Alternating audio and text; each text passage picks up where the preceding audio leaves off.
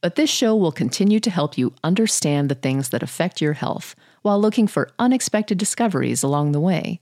It will also explore thought provoking ideas and questions, like this one Mom deserves the best, and there's no better place to shop for Mother's Day than Whole Foods Market. They're your destination for unbeatable savings, from premium gifts to show-stopping flowers and irresistible desserts. Start by saving 33% with Prime on all body care and candles. Then get a 15-stem bunch of tulips for just $9.99 each with Prime. Round out Mom's menu with festive rosé, irresistible berry chantilly cake, and more special treats. Come celebrate Mother's Day at Whole Foods Market.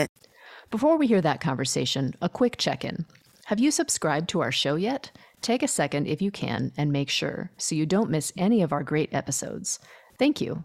Today, we wanted to talk about sexual health, intimacy, and cancer survivorship. Sexual health is crucial to our well being across the board, regardless of whether or not we're living with other health conditions. But it's not something we commonly speak to our healthcare providers about. And that's particularly true for people who are undergoing cancer treatment or living as cancer survivors. Today, we'll explore what sexual health means, intimacy, body image, questions around cancer survivorship from diagnosis to post treatment and beyond.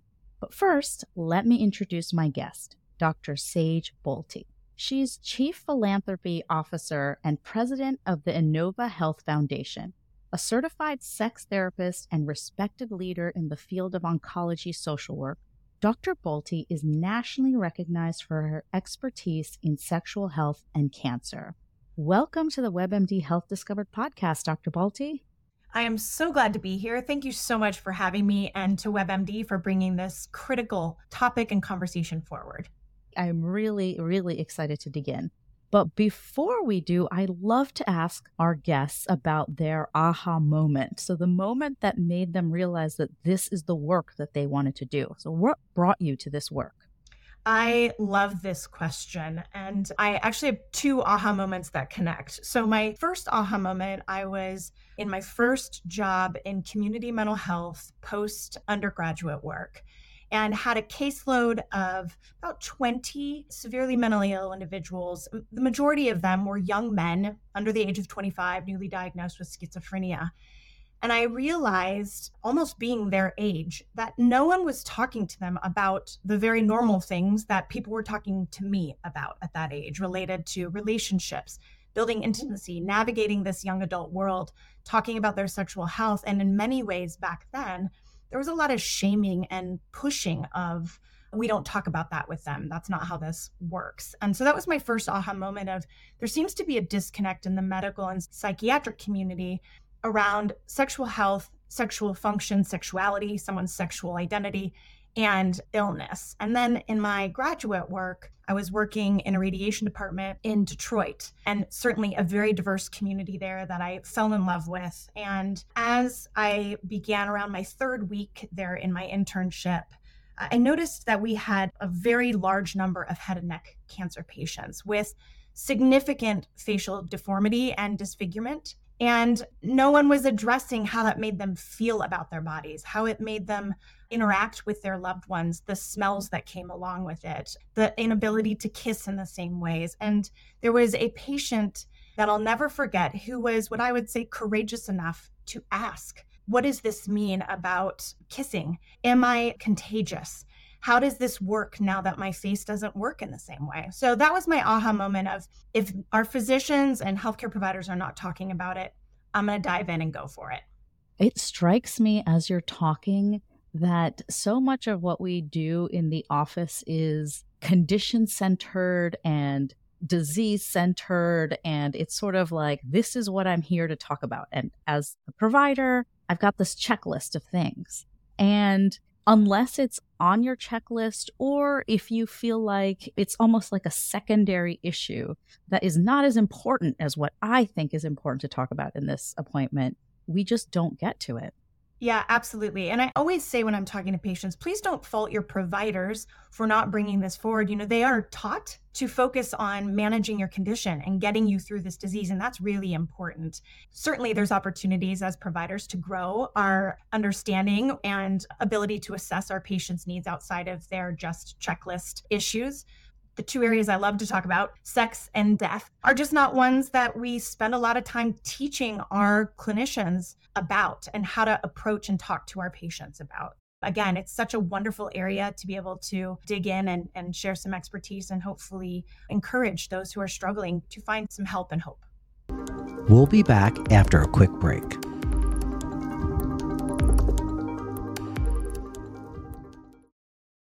Here is a quick word from our sponsor. We take this few seconds off to inform you, our valued loyal listener, about the best health and fitness podcast shows from the Nezpod studios. Join us as we give you the best of the best health and wellness updates you can rely on for the treatment of chronic health problems. Classic functional medicine back to basics health tips and special updates from the best doctors in the United States of America. Check out this health and wellness podcast shows. Explore Health Talk Weekly, Healthy Lifestyle Matters, Excellent Health Digest, Healthy and Free Daily, and last but not least, Weekly Health and Fitness Corner. Also, check out Nasty Boy CC, the truest story never told fiction podcast, for that real life on the go experience with the 27 year old Golden Boy, who made our guest invite number one list. He tells us about his story as it happens in real time and in real life. It's Nasty Boy CC, the truest story never told. Go get a load of that happiness because happiness is healthy as we know it. Join us every week as we continue to provide you the best of health and fitness wellness updates from around the globe. Enjoy the show.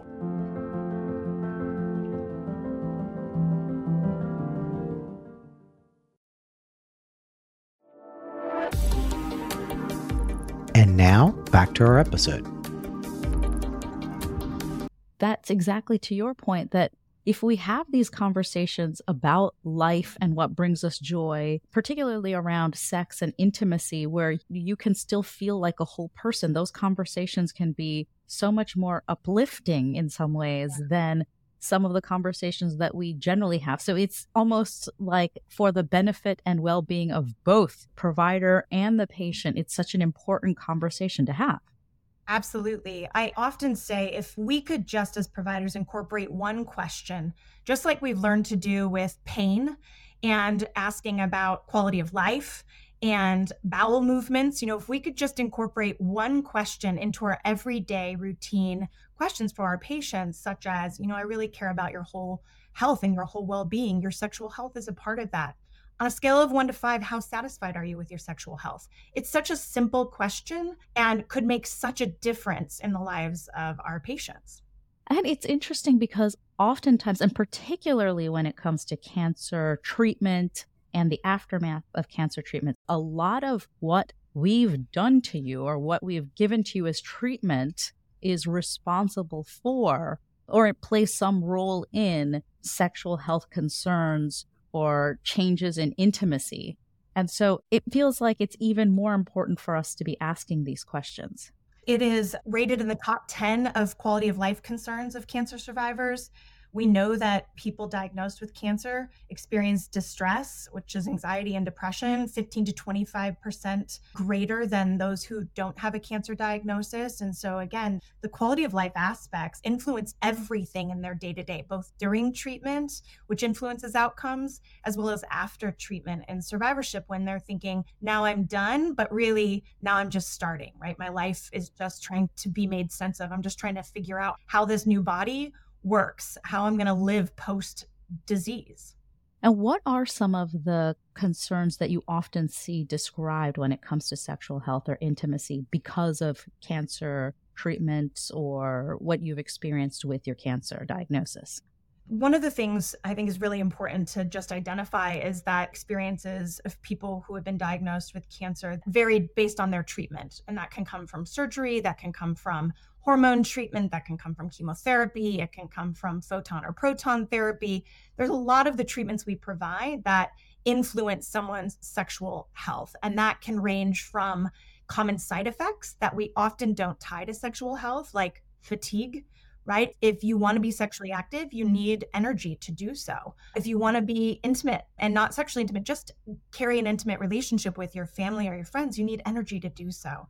Dry mouth, a really common side effect of chemotherapy, influences willingness or comfort with kissing, which is a critical part of couples in their sexual intimacy. When I think about beyond just the common side effects, it is common to get an SSRI to manage some of the depression and anxiety that is so normal for people to experience during a cancer diagnosis. And that can further exacerbate sexual health concerns. It can delay orgasm or create maybe the experience of anorgasmia, not being able to have an orgasm. It may delay ejaculation. And that can be very distressing.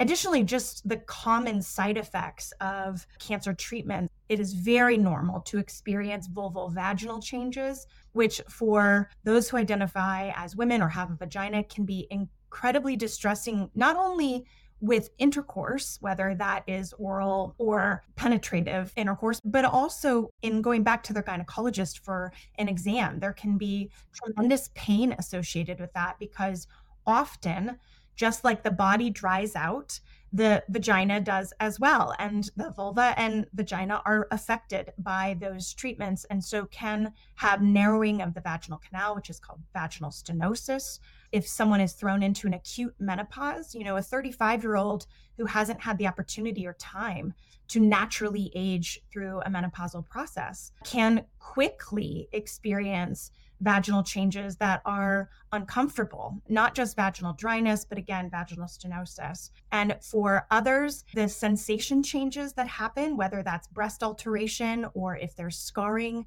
that becomes very sensitive. We also aren't thinking about how a scar or something keloids and it's painful to be touched, how that also influences the person's ability, willingness, or comfort with interacting with themselves sexually, or if they have a partner with them. And for those who have a penis, erectile function is something that is commonly impacted, and whether that's from the emotional distress, whether that's from surgery, whether that's from the treatment itself. And it's not just those who have cancer of a sex organ that these influence, which I think is an important point to make, but really all cancers.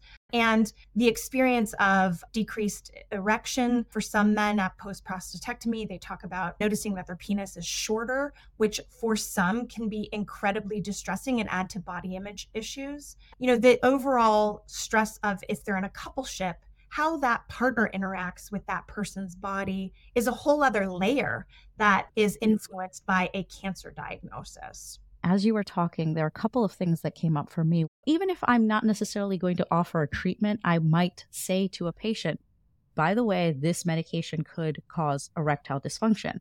Yeah, and what often happens when it's not identified is there's an internalization by the patient that something's wrong, right? Or I'm broken. I've heard that from so many patients feeling like because sex is painful and they weren't told the why that they were going to experience vaginal dryness, that they were going to have vaginal stenosis, that they can fix it the experience of the patient is I feel broken, I'm unfixable, this cancer is going to be with me forever. So, from a provider standpoint, you know, I would say, yes, recognizing when there's a risk factor is important and certainly keep doing that. I would challenge us as providers in oncology to think of sexual health in everything we do. So, again, if it is fatigue, how does that impact their intimacy, their relationships? If it's a medication that might decrease blood flow, that's going to have an impact. If it's something that is going to have additional side effects like nausea, nausea is absolutely a deterrent to wanting to be or feel sexual. And so, if as providers we can say you're going to feel kind of crappy for the next few weeks, let's talk about ways that you can stay connected to yourself and your partner or your partners so that intimacy can be maintained because sex may not be important to you while you feel crummy but intimacy is going to be a critical part of your journey and your healing and feeling like you have people around you who take care of you. So even if we can just as providers integrate, again, that quality of life view mindset of how do we normalize and empower our patients to think about intimacy and sexual health as just another part of their quality of life we would make huge strides in normalizing and freeing up these people from carrying, you know, tremendous burdens and their partners carrying a tremendous burden of feeling like I'm never going to be normal again, or he or she is never going to touch me again, right? Or we're never going to be sexually intimate again. So there's such power in the way that we as providers can speak to our patients. And I think that also in ourselves as patients or caregivers to patients or loved ones of patients to acknowledge that intimacy works both ways. That if we want to have intimacy with our loved one who's going through this, or we are someone who's going through a cancer diagnosis that this is an important conversation to have. It doesn't just have to be around, you know, what's the next stage in treatment and who's going to do the dishes or who's going to feed the family. That this is a key conversation to have and it's okay to have it. And it's really important. And I often find that this is a scary conversation for some people to have. It creates anxiety. They're worried that if they ask questions of their partner, like, do you still find me attractive? They're going to hear no. They might worry if they ask their provider, is there anything I can do? They might hear no. So the disempowerment to a feeling like, I'm not going to hear that there's a solution or that there's an opportunity to correct this. Or even more so, I hear often I know this should be the last thing on my mind, but this idea that these really important quality of life issues, intimacy, sexual health, are less important than managing all the other things. I've heard even, I should just be grateful I'm alive and not complain about this. But they have a long life ahead of them. You know, many people have such a long life now that we've found such incredible treatments for cancer. And I think that that is a really great point when it comes to the age at diagnosis as well. Some of this comes back to bias in the healthcare system of where maybe where you might raise this question proactively versus needing to sort of, as the patient, be the one to bring it up. But I think age at diagnosis and recognizing that a lot of cancer diagnoses these days can continue on as chronic conditions and allow us to live the same length of life that we would have without that cancer diagnosis. So, how do we think about that and the sort of age bias as well? It's a great question. And speaking as someone who worked in the young adult oncology world for so many years, it's something that I would see great disparities in. You know, from the 18 year old who the physician might not be ready to talk about sexual activity to the 35 year old who is married and they were ready to talk about it. Also, when you're single, some of the ways this shows up for our patients is if a person is single, oftentimes it is an overlooked conversation because there is an assumption that that person is not sexually active. If we can change our mindset on anything, let's change our mindset on that. There are a lot of people that choose to be single and are either very sexually active with themselves or have partner or partners outside of being in a committed relationship. Aging in general changes our sexual bodies. And I would see somebody that is elderly also experiencing an ageist reaction, thinking that they're not having sex, that anyone over the age of 65 is not interested in being sexually active because oh she's already been through menopause or he's already struggled with erectile disorder. And it's an unfortunate and missed opportunity and assumption that leads to continued misinformation and disinformation for our patients. And again it reinforces that their sexual health is not actually part of their quality of life that getting them to live is good enough it's interesting when you have these conversations, particularly where you assume that it's going to be taboo to raise this topic. And that's really just an assumption on your end, whether that's because of some cultural norm that you assume in, in the patient in front of you or the loved one or, you know, the friend in front of you, or as you said, just these expectations around age or being partnered and whether or not this is a conversation worth having with someone. Yeah, the cultural components, you know, as I teach other clinicians, it's one of our greatest gifts to our patients is just to ask the question, help me understand, or tell me a little bit more about. Right. So if I'm unsure about how someone's religious views influence their sexual practices or their identity or how they express themselves sexually, I'm going to ask that question just like I would ask, How's your pain been? Or tell me how you manage pain, or tell me about your family. In the same way, if I wonder about how culture influences, I can go in with curiosity and it's not going to offend my patient. In fact, oftentimes it provides another layer of connection and trust. So if you are the patient, even being willing to bring forward that information that here is where my religious beliefs might limit my ability to practice some of the things that you're telling me to do or my culture frowns on that or embraces that and allow that to be a conversation as well. Unfortunately, it is up to many of our patients still to be our best educators. We'll be back after a quick break.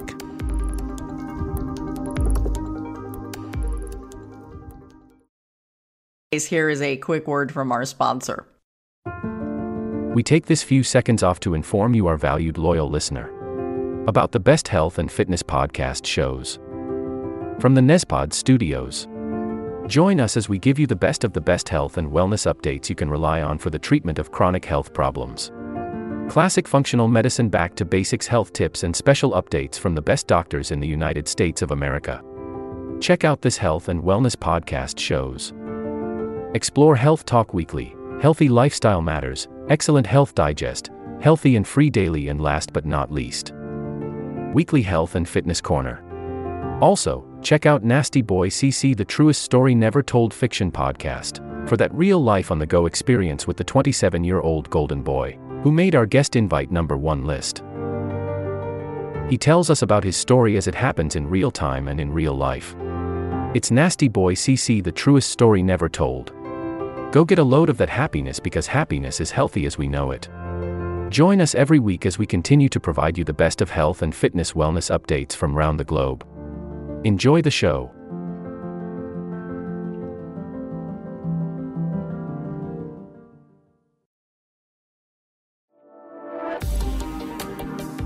And now, back to our episode. One of the things I wonder about also is just setting up that safe space to have that conversation. So I think a lot of times people will come with someone in their support system because they don't want to miss anything and they don't want to miss information about their treatment or, you know, next steps. And that's not always the most comfortable space to have this type of conversation. So, what are some ways people can set themselves up to have this discussion with their healthcare provider in the best way that is going to be the safest way for them to have this conversation? I would first start with how do they have a conversation with themselves or their partner and identify are they grounded in what is real to them or real to their partner? So, to make sure that if it's a real issue, they're bringing it forward. And if it's just a them issue, they're bringing it forward. So, couple issue versus individual issue. And that I often will say start with a fact then state a belief, then your feeling, and then an action. And so, ever since my breast cancer diagnosis, you've stopped touching me. That's a fact. Then you state the belief. I believe it's because you don't find me attractive. Then you state a feeling. That makes me feel really sad and isolated in this disease. Often in couples, we're really good at those first three things, especially when we're angry. We just can lay those out. You don't touch me anymore. It's because you don't find me attractive and I feel lonely, right? And we often then don't follow up with an action, which would be it would be really meaningful to me if you would initiate touch more often. Or it would be really meaningful to me if you would come to a counseling session with me. Give them an action plan so that they have something to do with the information you've provided, because oftentimes it's they don't know what to do that they're not acting. And similarly with a provider, give them the facts tell them what you're experiencing. And best way i find doing this is sitting down and writing it ahead of time and writing down what you're experiencing. Even if you think there is no answer no cure no solution write it down. What's interfering with you living into your best most joyous sexual self? What's getting in the way of that? Is it the way you view your body? Is it the fatigue? Is it side effects that you're experiencing from the treatment? Is it the anxiety you feel? Is it that it's painful or uncomfortable? Write those things down. And as you state those facts, if there are any beliefs or feelings attached to them, you can write that in sync with that as well.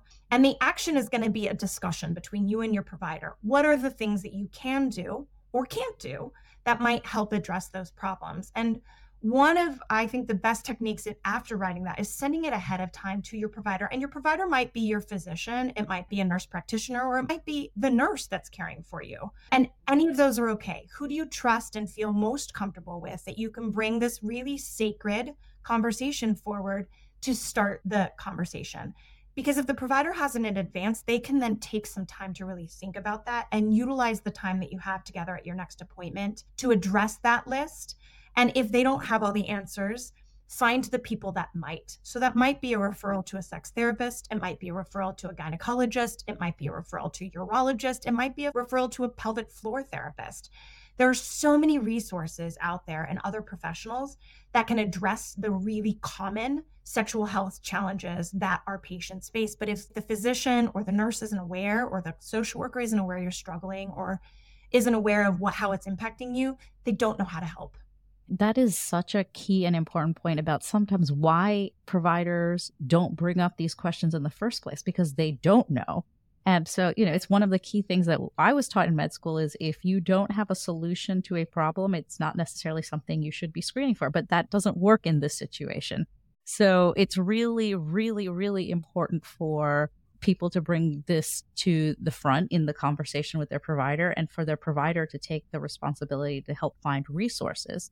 So, what are some resources that you recommend to be totally fair, there are not a plethora of resources. From a care provider standpoint, one of the best things that care providers can do is just when somebody brings this forward to you, say, that must be really hard. This is a really common thing for patients to experience. Let's find some solutions. And then you've just normalized it. If all we do is normalize and give hope to our patients in the area of sexual health, it is one major thing that it, it will make a massive difference to our patients. There are some concrete resources out there. Anne Katz is a nurse out of Canada who has written a few books related to sexual health and cancer for men and for women. There is a book that I go to for sexual health and women. It's called Sex Matters for Women, written by one of my mentors, Sallie Foley, and two other co authors. There are some professionals out there that have sexual health clinics. Sharon Bober at Dana Farber has a great sexual health clinic. Memorial Sloan Kettering has both female and male sexual medicine programs. There's a program for prostate cancer at University of Michigan. Dr. Stephanie Buehler does some great education online, learnsextherapy.com. There are a couple other clinics out there that are specifically established and understand cancer. Forsyth Center for Sexual Health is another. So these are in clinic resources as well as books. For our LGBTQ patients, there's actually a wonderful online resource called the National LGBT Cancer Network. And it's for providers and patients and is a great tool and resource for patients. For young adults, those diagnosed between 18 and 40, stupid cancer remains kind of the go to place that will get you to other places as well, but also is a great place for providers. And one last would be a book written by a good friend of mine, Dan Shapiro, for couples called And in Health. And it talks about the journey and conversations needed after a cancer diagnosis within a coupleship. Thank you so much. Those are amazing, amazing resources. And I think it's key that it's not just resources that can be helpful to patients, but also to couples and to providers. In our last few minutes, I'd love to ask you about bite sized action items. One or two things that someone listening can do today or in the next few days to really think about and address their sexual health or intimacy questions or concerns. So, for those cancer survivors that are listening, I would say first and foremost, give yourself a moment to grieve what was because I think oftentimes we're so focused on just getting you through and there's a focus on the endpoint that we're not even giving you permission to grieve what was lost. And acknowledging that sex may not feel the same as it did before doesn't mean that it won't feel incredible. It just may be different. So, grieving what was lost and then embracing what is to come. And that could be making a list for yourself of what was lost, but what is to come, what you hope for. That's really important. Then sit down and make a list of your questions or concerns in fact, feeling, belief format. Make a list of what you hope the solutions can be. Initiate a conversation with your partner using the fact, belief, feeling, and action. And then once you have that list, make an appointment with someone you trust to talk about it. Thank you so much. Uh, really appreciate your time, Dr. Bolte. I think it's so helpful to have this discussion not just around sexual health and wellness, but also around intimacy and how to have these conversations. I think the piece that you're absolutely right that I'm going to take away with me is when you're having these discussions to have some sort of thought about the action plan too is so key. I really thank you for that piece of advice. Absolutely. We've talked with Dr. Sage Bolte. To find out more information about Sage Bolte, visit foundation.inova.org. This will conclude the episode. Thanks for tuning in. If you like what you hear, please leave a comment and subscribe. Thank you.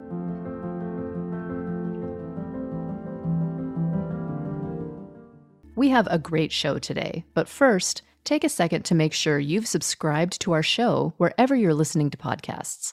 It's the best way to make sure you don't miss any of our episodes. Thanks. Please take a moment to follow, rate, and review this podcast on your favorite podcast listening platform. This will conclude the episode. Thanks for tuning in. If you like what you hear, please leave a comment and subscribe. Thank you.